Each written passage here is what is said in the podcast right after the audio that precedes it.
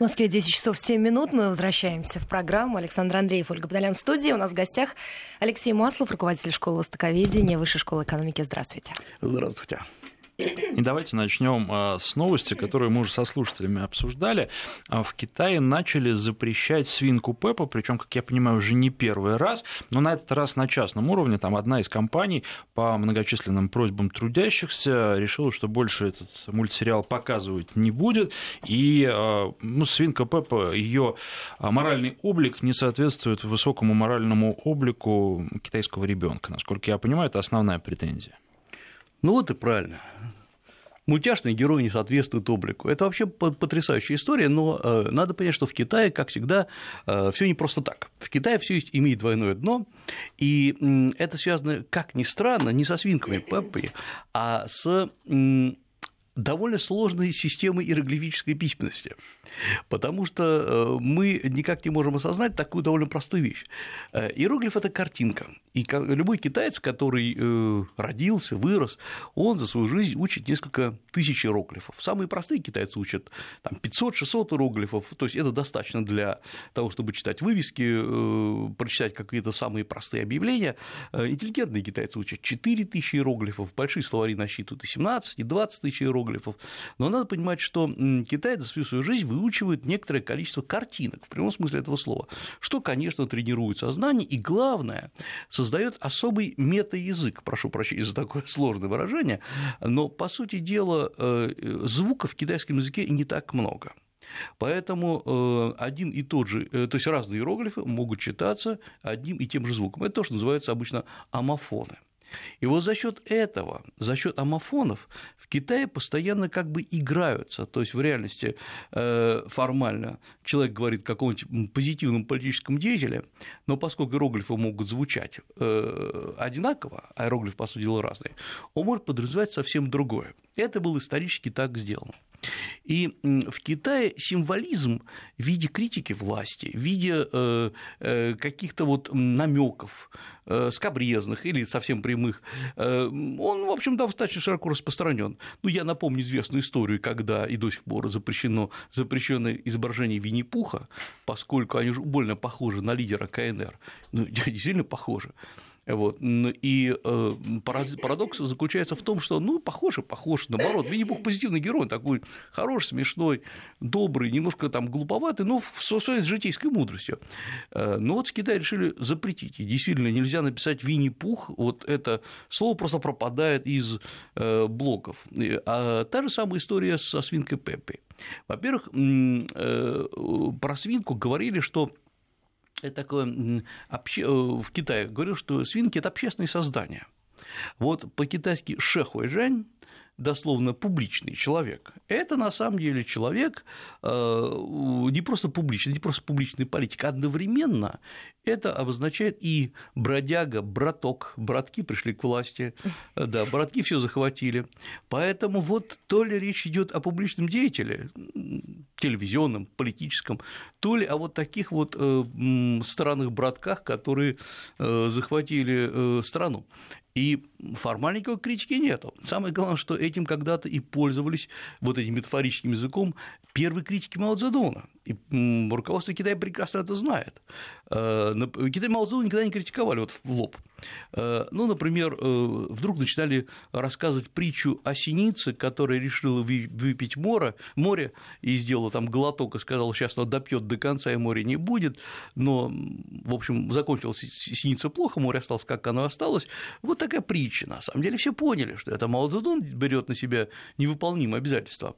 И в конце концов, вот авторов таких статей, а это были, в общем, довольно интеллигентные люди, блестящие э, новеллисты, э, их э, на всякий случай отдали на растерзание Хунвейбина, на этом вся новелла китайская метафорическая тогда закончилась. Сейчас, конечно, нравы не те, нравы гуманные. Но, как ни странно, Китай боится вот этот поток, тот парадокс, что власть мощная в Китае, Китай развивающийся, Китай, перед которым трясется весь мир. Э, Америка по-своему, там у нас есть некоторые тоже свои опасения. И вот этот Китай боится свинки Пеппи. Да, это э, тот момент, когда э, власть внезапно разрастаясь до неимоверных размеров, сохраняет какие-то детские комплексы и обиды. Вот поэтому, э, причем это не для всего Китая, как раз китайское население, оно, на мой взгляд, очень адекватно, очень доброжелательно и так спокойно смотрит, как мир постепенно подлезает под Китай, Китай находится сверху. А вот китайская власть, э, она, конечно, пуглива, страшна и очень обидчива. И самое главное, вот если был бы какой-нибудь китайский герой, это хорошо, а тут же западный герой, свинка, которая отвратно себя ведет, ну, такой типичный комиксовый, такой картунный персонаж. Вот это как раз Китай выдержать не может. Ну, э, вообще это достаточно любопытно, потому что отношение к власти в Китае, по моим наблюдениям, ну, такое. Вот как у нас э, раньше с иронией говорили, партия видит, партия знает, наши проблемы за нас разрешает. В Китае, когда говоришь с китайцами, то примерно тоже слышишь, но совершенно без всякой иронии. Вот, например, применительно к смогу, и говорят, что mm-hmm. да, смог у нас есть, это проблема, но, тем не менее, власть сейчас эту проблему занимается ее решением, закрывают предприятия, которые особенно чадят, дымят и не соответствуют требованиям. Вот нас пересаживают на электротранспорт. Электромопеды, кстати, огромное да. количество электромопедов, и купить их можно недорого, порядка, мне говорили, 25 тысяч рублей в пересчете на наши деньги, потому что там всякие субсидии и все. Угу. И вот э, можно увидеть огромное количество китайцев, которые рассекают по городу на этих электромопедах. Если раньше они на бензиновых ездили, то сейчас а, и электромобили тоже на них там скидки, и на приличный автомобиль там до 300 тысяч рублей эта скидка доходит на наши деньги. То есть, действительно, вот, ну, они э, говорят, да, у нас проблемы есть вот такая, вот нам иногда дышать нечем, но эта проблема решается, и мы верим нашей власти. А, ну, во-первых, они сильно верят. Это не потому, что вы иностранцы вам решили э, перед вами защитить Китай. Есть один парадокс. Э, в принципе, и это не мной подмечено, что есть ряд стран, где народ всегда критически относится к власти, всегда не доверяет. Даже если власть все хорошо делает, даже если это идеальная власть, народ говорит, все-таки она не вытягивает, все-таки она, эта власть недостойна нас. Это такая вот особенность, которая э, выросла из-за действительно э, грубейших ошибок власти, которые, может быть, совершены были десятки лет назад, сто лет назад. Э, и эм, народ никогда не может понять и поверить, что власть может быть, как ни странно, социально ориентирована. Вот Россия как раз классический пример того, что что бы ни делала власть, народ будет ей не верить. Что бы ни было сделано, все будет делаться как ущемление прав народа. Э, э, именно потому, что столетиями, не десятилетиями, складывалось недоверие, складывалась тихая ненависть власти народа. В Китае была история другая совсем. Китай исторически был всегда социально ориентированным государством. Он был таким в VII веке, в XVII веке, в XVIII и в XXI веке. И это понятно почему. Потому что Китай э, – это страна, где проживает во-первых, масса людей, она всегда, и всегда было много. Сегодня миллиард четыреста миллионов человек, приблизительно плюс-минус. А раньше, э, скажем, еще в, третьем веке нашей эры, э, как, ну, что было в третьем веке нашей эры на территории Руси, ну, не, будем преувеличивать, не, особо чего было. Э, в Китае уже проживало от 50 до 100 миллионов человек. То есть Китай уже тогда был большим. И вот главная задача всегда у китайской власти это удержать народ удовлетворенным. И власть очень хорошо всегда учится заигрывать с этим народом. Но заигрывает, давать ему то, что хочет. Народ должен быть накормлен и, и сыт. И вот этот момент, э, то, что сейчас, собственно, китайская власть и делает, она действительно удовлетворяет э, то, что народ хочет, ну и самое главное, ведь в Китае действительно решаются экологические проблемы. Действительно, в Китае э, вот эти вот... Ну, которые, надо сказать, при этом сначала создали, чтобы потом их решить. Естественно, и власть в этом призналась. Ведь парадокс в том, что Си Цзиньпин, выйдя на трибуну 19 съезда Коммунистической партии Китая в ноябре прошлого года, сказал, вы знаете, что у нас одна из самых страшных проблем – это экология. Он честно сказал. А когда он пришел к власти в 2013 году, он первое, что сказал, э, коррупция угрожает не коммунистической партии Китая, она угрожает всему Китаю как таковому. Он признал, что Китай может развалиться из-за коррупции. Вот, и он не просто признался, это не просто был, так сказать, выстрел в воздух, он начал с этим системно бороться. Так же, как сейчас системно власть вводит, вот правильно, эти мопеды, самое главное, их не надо даже покупать, их же можно взять на прокат. Наверняка вы видели в Китае э, есть такие вот парковки для велосипедов, для мопедов. Да-да-да, там прямо на велосипедах написано, Код... каким образом это сделать, да. Да, а на самом деле все очень просто. Вы э, через свое приложение WeChat, WeChat вот это. да, абсолютно правильно, WeChat. Я, я, честно говоря, почему я об этом говорю, я сам этим регулярно пользуюсь. Вы сканируете этот QR-код, у вас там считываются какие-то копейки, и вы на этом велосипеде, если надо, рассекаете сколько угодно. И это очень удобно, потому что э, это велосипеды проходимые, и самое главное, даже зимой, где, э, ну, в Китае, я напомню, что в Пекине снег-то выпадает тогда, он чистится, Пекин, и э, на нем можно зимой, ну, с определенным риском кататься на велосипеде, на мопеде. И в этом плане я вижу, Пекин решает проблемы. Я помню Пекин, скажем, начала 90-х годов, где пробки были не просто невероятные, можно было встать вот с утра и до вечера не доехать никуда. Я помню, мы тогда проводили переговоры, просто переговоры срывались, отменяли, причем это были переговоры и правительственного уровня, и там китайская полиция расчищала улицы, это все не удавалось. Тогда китайцы построили вот эти кольца над э, Пекином, они не стали разрушать. А сколько их там? Шесть, по-моему, да? Э, сейчас уже строят седьмой, вообще теоретически их должны сделать девять колец, так чтобы Китай соединился с соседним городом Тяньцзинем. Это просто вот для, для слушателей Пекин, да, Пекин, да. объяснить, что это как Московская кольцевая дорога, дорога, только их там, ну и вот Садовое кольцо только 6, а в перспективе 9. Да, абсолютно правильно. И идея была, во-первых, первого кольца нет, а первое кольцо – это и есть э, запретный город, он, правда, квадратный, а не кольцевой. Э, вот есть формально только второе кольцо, и э, можно, так сказать, разогнавшись по серпантину и по вот этой спирали, в конце концов, можно будет доехать по девяти кольцам до соседнего города Тяньзиня. И это очень удобно. И тем самым проблема пробок начинает решаться. То есть в чем парадокс? Вот это решение идет не за счет того, что вводятся там по всему Пекину платные парковки, скандал будет очень большой, китайцы возмутятся, а за счет того, что государство вкладывает деньги в строительство этих дорог. Причем делают одновременно и защитные э, антизвуковые, антишумовые сооружения, э, вот эти специальные щиты. И поскольку стало легче двигаться, Э, люди сказали, все, спасибо большое. Э, было в Пекине масса сумасшедших э, мотоциклистов, которые просто, как начался сезон, ездить было просто страшно. Ну, это такая азиатская тенденция вообще, в принципе. Ну, она вообще мировая тенденция, потому что человек, который садится на ревущий мотоцикл, он, судя по всему, не может ездить спокойно вот в Китае поняли, что невозможно отрегулировать. Одно время запрещали мотоциклистов, и сейчас есть некоторые запреты. Э, зато есть мопеды, на которых особо не погоняешь, но которые свою функцию выполняют сделаны специальные велосипедные дорожки. Почему? Много было аварий, и людей сбивали мотоци... Э, велосипедами, и вообще велосипеды в Китае назывались, до сих пор называются «тихая смерть». Вот он ночью на тебя наезжает, ты его не видишь, э, и ну, сейчас очень многие вещи решены.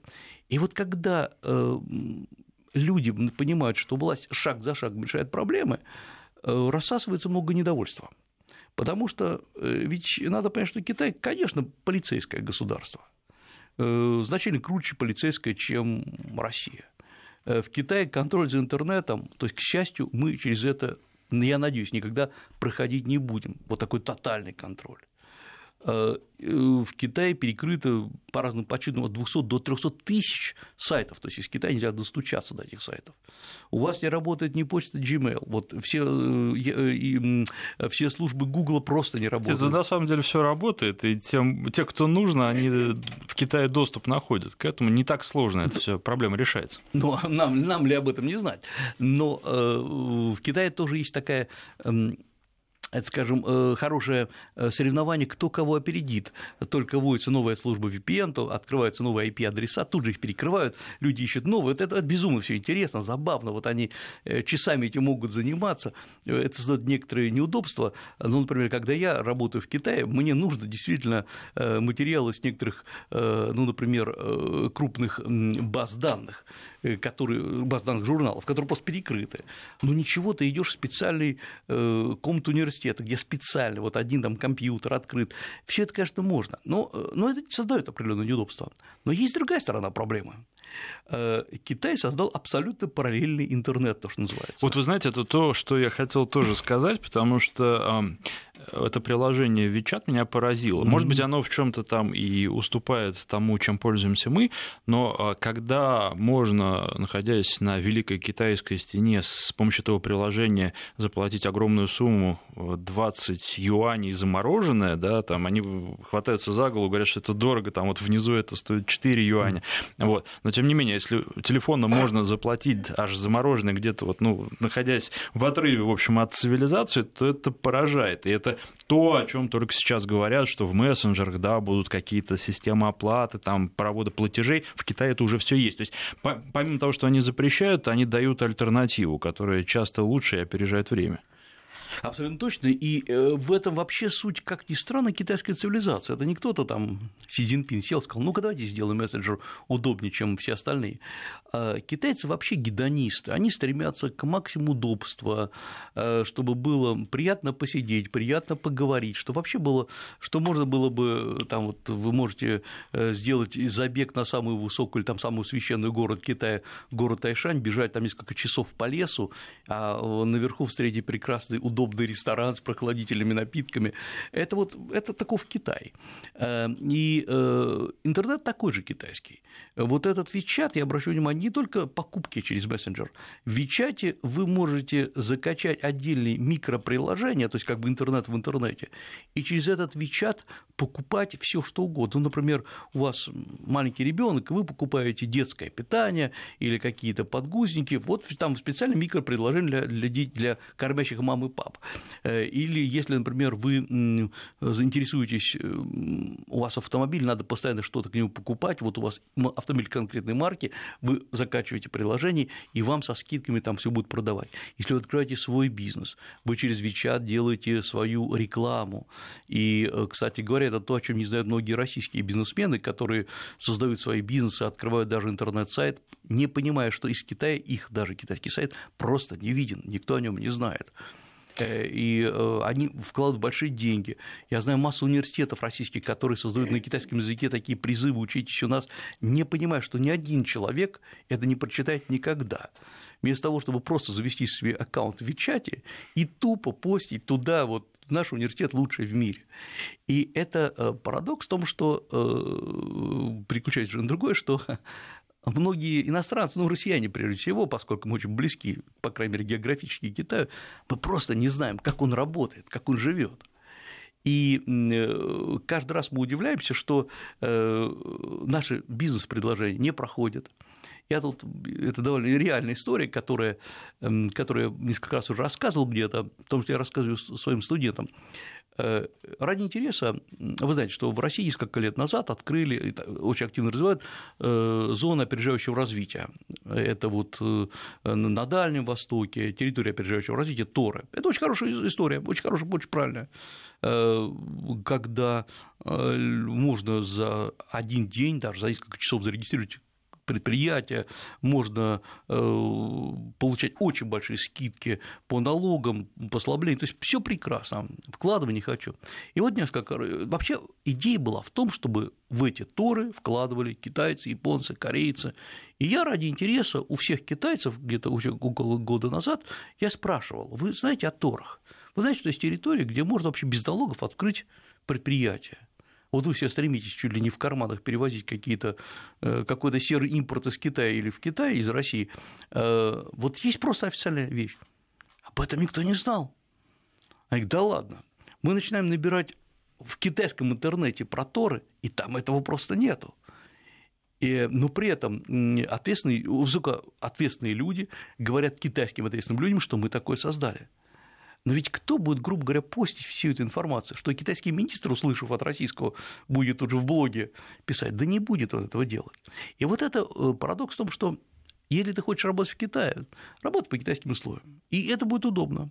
Э, хочешь и пользоваться, чтобы, точнее, узнали о твоем маленьком сайте или о твоем университете, о твоей компании, э, ты делай, индексируй это не через поисковик Google, а через китайский Байду, это, собственно, китайский поисковик, Яндекс прекрасен, но он плохо работает в Китае э, и, и так далее. И вот этот вот Китай, который изначально шел к этому, он э, блокировал, скажем, тот же самый Google только после того, как создал свой Байду. Э, в Китае, мягко говоря, плохо, а точнее не работает э, WhatsApp и так далее. Но это после того, как китайцы запустили Вичаты. Э, в Китае почти, ну как, просто не работает Twitter. Но в Китае свой аналог QQ, который работает отлично. То есть китайцы сначала запускают, тестируют, проверяют. Масса людей начинает на нее переключаться, говорят, действительно, это удобнее. И после этого китайцы все блокируют. Вы знаете, на самом деле слушаю вас, и вот пообщавшись с э, производителями автомобилей китайскими, понимаю, что у всего перечисленного есть и обратная сторона.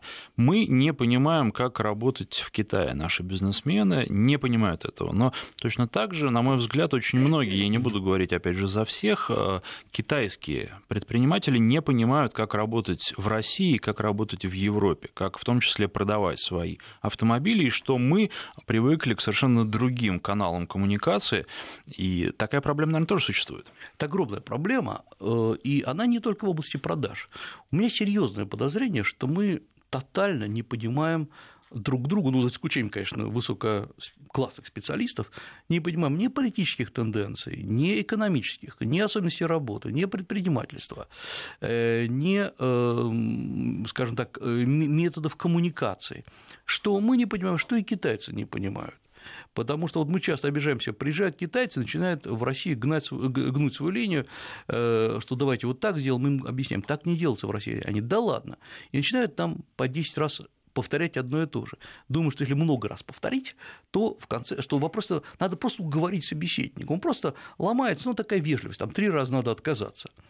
Э, э, китаец не удосужился ни изучить российские законы, ни понять, какова вообще у нас методика решения проблем.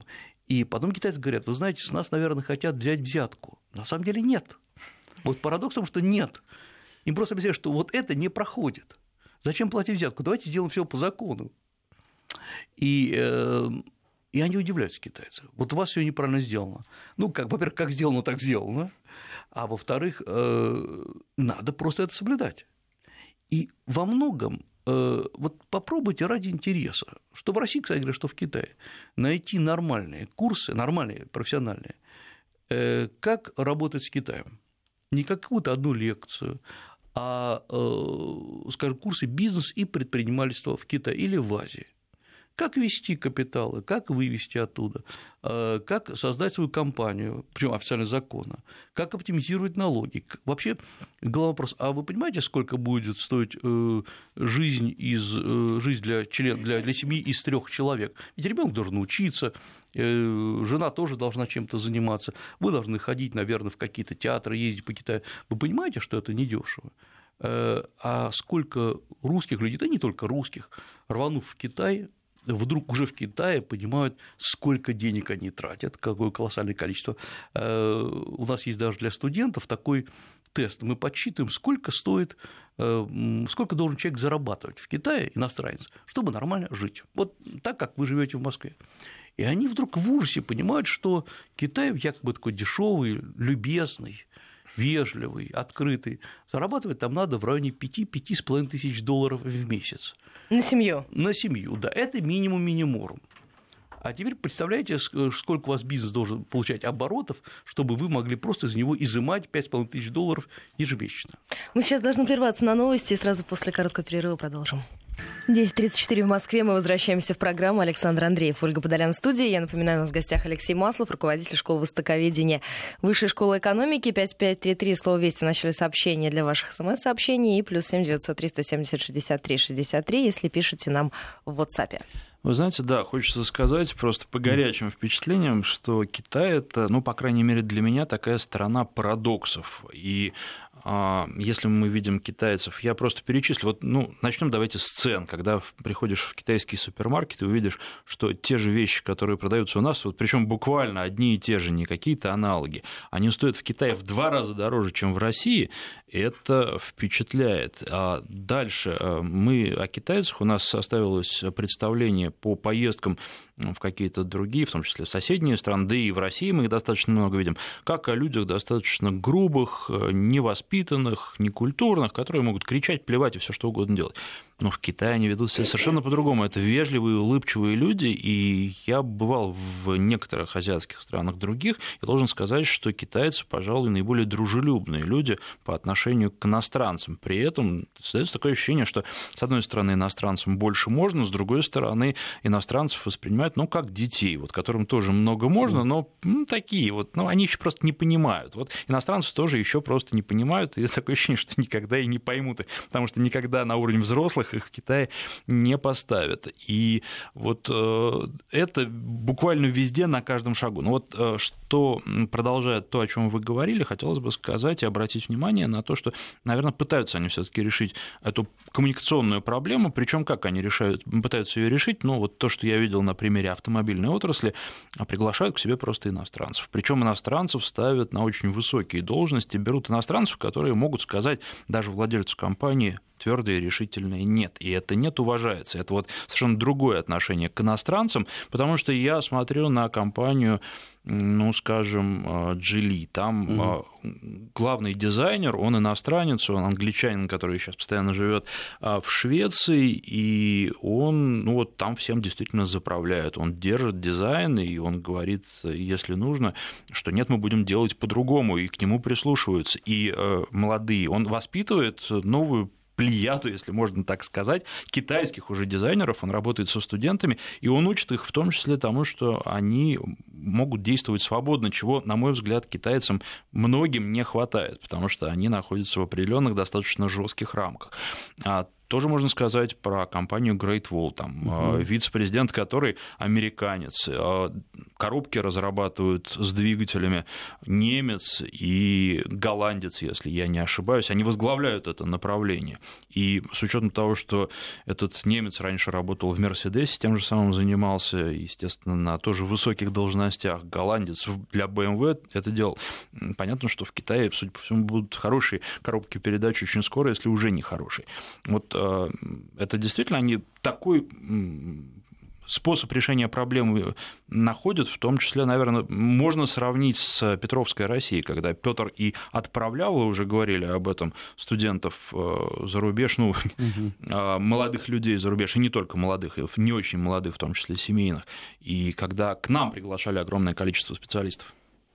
Ну, во-первых, вы дали отличный рецепт того, что вообще надо делать с российским автопромом, а, собственно говоря, Китай здесь не пошел э, по, некому неизведанному пути. Я напомню, что Hyundai точно так же делали. Вот э, были страны смешные корейские машинки, которые никто не покупал, э, из-за странного дизайна, из какого-то вот как бы коряво они смотрелись. Но кончилось тем, что они сумели сделать, они разместили свой, свой, свой дизайн-бюро именно в Германии, и Hyundai, вот сегодня Hyundai вполне, на мой взгляд, именно э, визуально, как минимум, вполне достойная машина. Китайцы однажды поняли, и сделали себя, ну, в известной мере революцию в мозгах, что невозможно делать все, как делают китайцы. Ну, не любят китайский дизайн, не понимают, почему сумка с 20 карманами хуже, чем с двумя карманами на Vuitton. Непонятно.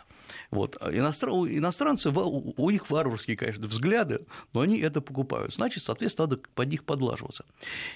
И вот здесь, на мой взгляд, было сделано очень важное даже не открытие, а революция в сознании – Китай открылся. Вот парадокс в том, что Китай, несмотря на то, что страна с Великой Стеной, такая все запрещает, но, по сути дела, она очень открытая точки зрения, если э, нужен хороший специалист, его приглашают, его в прямом смысле покупают.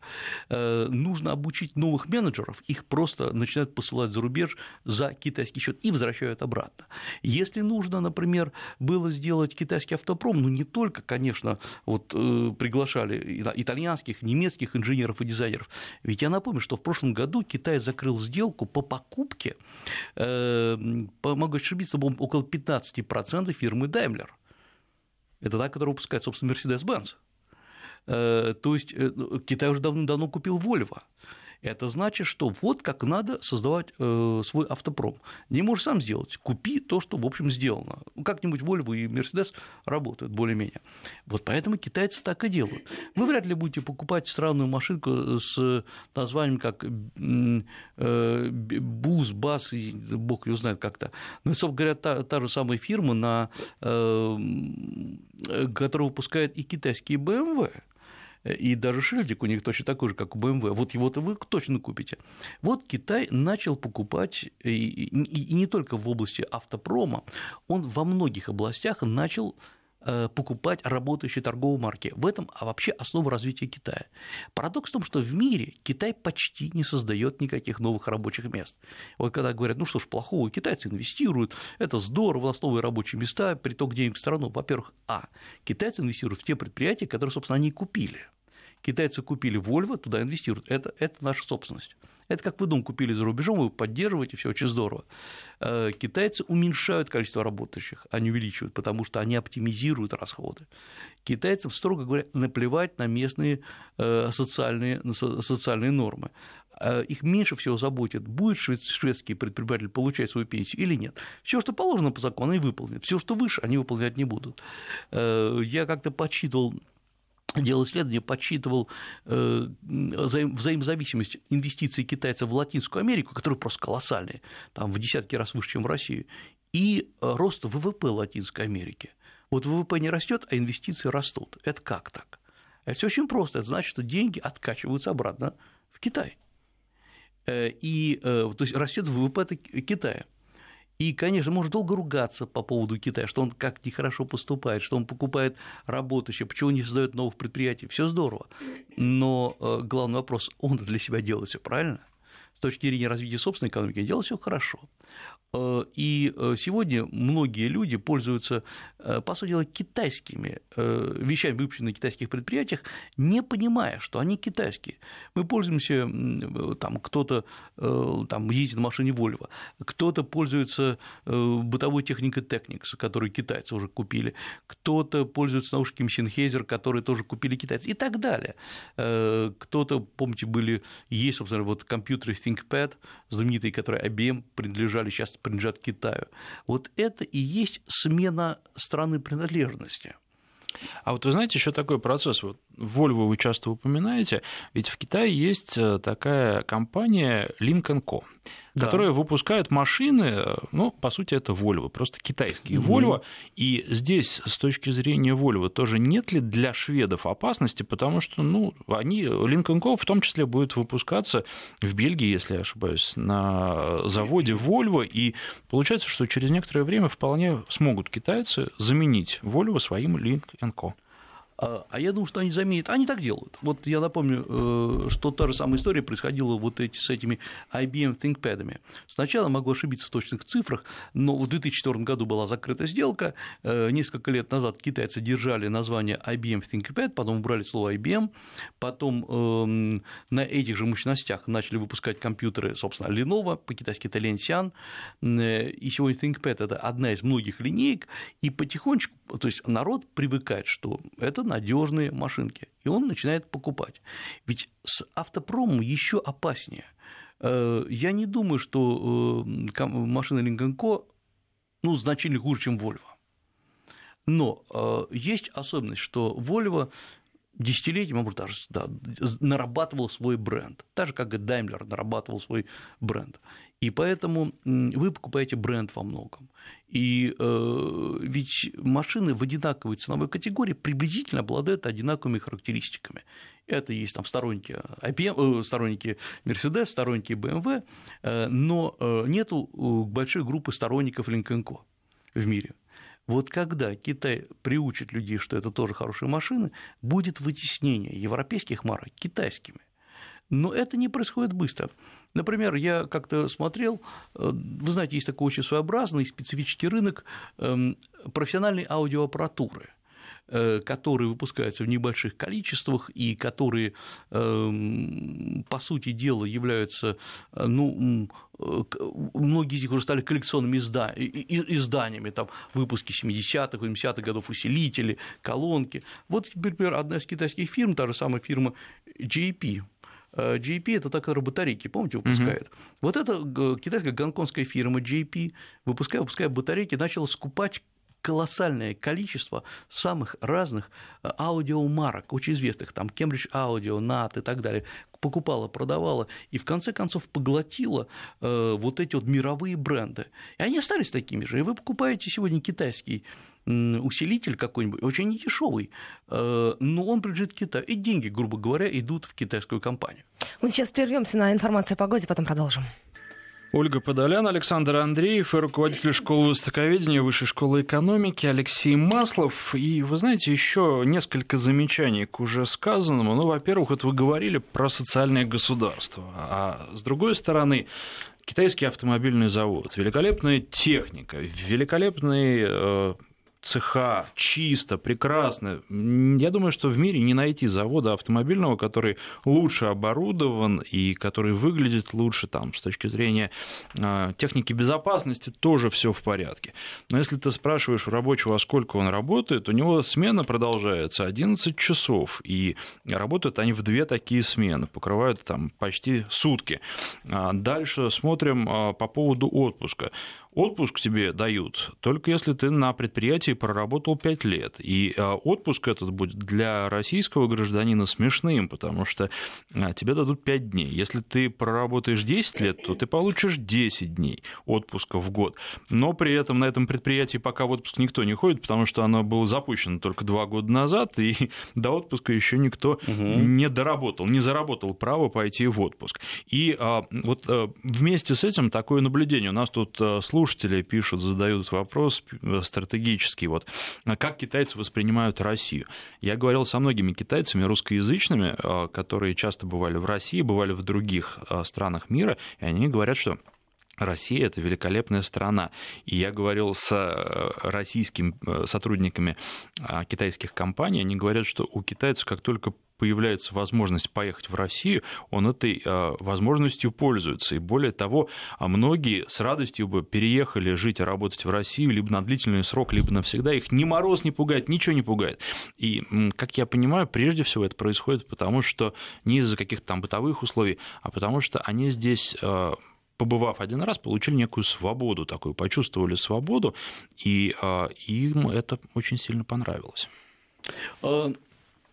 как ни странно, вопрос, требующий изучения. Я поясню даже, почему я так э, говорю. Естественно, э, поскольку я в Китае бываю, ну, мягко говоря, до, до, до, достаточно часто, э, я слышу массу комплиментов в адрес России, в адрес людей, в адрес руководства и так далее. Но я, правда, э, провожу некоторые эксперименты, когда я выдаю себя за канадца или за испанца, э, а иногда... То же самое. Да, да, да, абсолютно точно. Как-то я выдавал себя за латыша. Я э, уважаю эту страну, но, к сожалению, китайцы они мало что знают эм, и не идентифицируют ее ни по карте. И вот они очень, им очень нравится Латвия, очень красивая страна, и прекрасные люди там живут.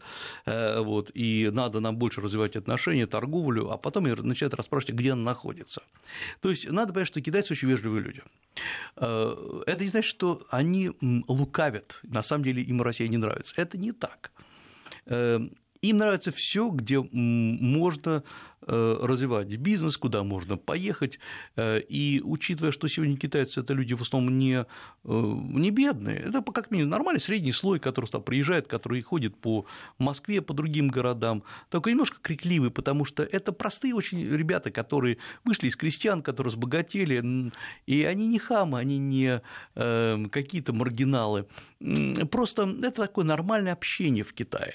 И вот им можно поорать через всю улицу в Москве, где-нибудь, это нормально. А, потому что а, когда они выезжают за пределы Китая, многие нормы, которые их контролируют, внутренние нормы, они как бы берут и спадают. Вот, к сожалению, бывает... И отсюда я... такой стереотип, извини, что я перебиваю. Вставлю просто свои пять копеек, поражают вообще и Пекин, и пекинские полицейские машины, которые увешаны камерами. Там на площади Тяньаньмэнь огромное количество камер, которые не за автомобильным потоком наблюдают, а за людским. Такое ощущение, что они вот постоянно находятся под контролем. Так и есть, потому что в Китае э, называют какой-то там колоссальное, я уже забыл, количество э, камер, которыми утыкано все, не только большие улицы, какие-то маленькие переулочки. И э, Китае научились, это реальный факт, идентифицировать людей не только в толпе по лицу, но по походке, по типу э, манер, что ли, по тому, как они двигаются, то есть есть гигантские базы данных. И это не скрывается, наоборот, это сообщается, что, ребята, да, мы следим за вами, но мы не даем преступникам разгуляться. А здесь вдруг наступает такая какая-то свобода. Вряд ли у нас есть базы данных на миллионы китайцев, которые приезжают в Россию. Э, и поэтому они ведут себя так немножко развязанно, вот как человек, который вдруг решил э, э, оторваться по полной, и это нормально. Есть другой момент. Китай, у китайцев есть некоторое внутреннее, даже не понимание, а чувство, что их не до конца понимают и не до конца ценят. Ну, наверное, у каждого народа есть такое, что вот нас не понимают, надо просто объяснить получше, почему мы так себя ведем, и все будет хорошо. Вот китайцы сейчас всем пытаются объяснить на самых разных уровнях, на очень высоком, на очень низком, что, понимаете, мы к вам со всей душой, мы приносим инвестиции. Ну, почему вы не пускаете инвестиции? Э, мы говорим, стоп, стоп, как? Мы как раз пускаем инвестиции. Просто мы не хотим, чтобы нас купили э, «Газпром». Мы сами как-нибудь знаем, что с ним делать. Э, вот вы инвестируете куда-нибудь в строительство центров этих российских торговых или там, в химпром куда-нибудь, или в сельское хозяйство. Ну, давайте с нуля что-нибудь развивать. Нет, они не хотят. Зачем? Они хотят вот дать им там, где они хотят инвестировать. И в этом один парадокс. Другой парадокс в том, что в Китае не очень понимают, что у других стран, у России, у США, у самых разных, есть какие-то свои национальные интересы, свое национальное достоинство. Но не можем мы продавать национальное достояние, и все. И в этом плане китайцы обижаются, потому что где-то из глубин веков идет особая политическая культура, которая как раз гласит о том, что надо, эм, то есть э, варвара можно купить деньгами, Варвара не надо обижать, его надо поддерживать, надо кормить, надо уважать его в конце концов. Но все-таки Китай всегда приоритетен. Ну а при этом китайский условный Газпром можно купить? Они сами как к такому предложению отнесутся? Я думаю, что они даже на вас не посмотрят. Они сойдут, сочтут, что вы сошли с ума. Э, ну что, с сумасшедшими-то о чем говорить? Э, поэтому эм, э, ведь когда рванули еще в 90-е годы американские, британские, немецкие фирмы в Китай покупать, им разрешали покупать небольшие э, пакеты, но с очень четким условием рынок в обмен на технологии. Вы не просто купите, вы ну, новые технологии принесите, от менеджмента до управления, до, э, скажем, новые станки, оборудование, переучите наших, переобучите наших специалистов, и тогда мы с вами будем говорить. И вот оказалось, что китайцы отыграв вот э, тот период, они потихонечку уменьшили объемы западных э, инвестиций и, самое главное, западного участия в своем бизнесе. Э, они сумели создать на этом что-то свое а и многие вещи, которые мы сегодня видим, от скоростных китайских поездов до вот того же Вичата, о котором мы говорили, это же во многом э, результат вот этих контактов с Западом. А сейчас, конечно, Китай строит свою национальную экономику, и в этом плане наша тенденция развития от Китая заметно отличается, к сожалению, потому что э, Китай усилил свою экономику за счет э, взаимодействия с Западом, вообще со всеми странами. Мы-то особо экономику не усилили. Вот в этом может быть различие в тенденциях развития. У нас буквально там 40 секунд остается последний вопрос. Можно ли сказать, что китайцы в некоторых вопросах, по крайней мере, потребительских, не патриоты? Потому что если посмотреть на пекинский автопарк, то машин там иномарок гораздо больше, чем э, машин, которые производятся в Китае, несмотря на то, что огромное производство. Вы будете поражены, что все эти машины производятся в Китае. Да. Нет, это безусловно. И, но... и, и, и это условие того, чтобы они ездили по китайским улицам. Китайцы не патриоты, китайцы прагматики. Если машина немецкая ездит лучше, чем китайская, будут покупать немецкую, но она все равно будет сделана в Китае, и деньги-то останутся в том числе и у китайцев. Поэтому здесь с этим у них все нормально. Спасибо вам большое за этот разговор и благодарим всех наших слушателей, которые активно принимали участие в нашей программе.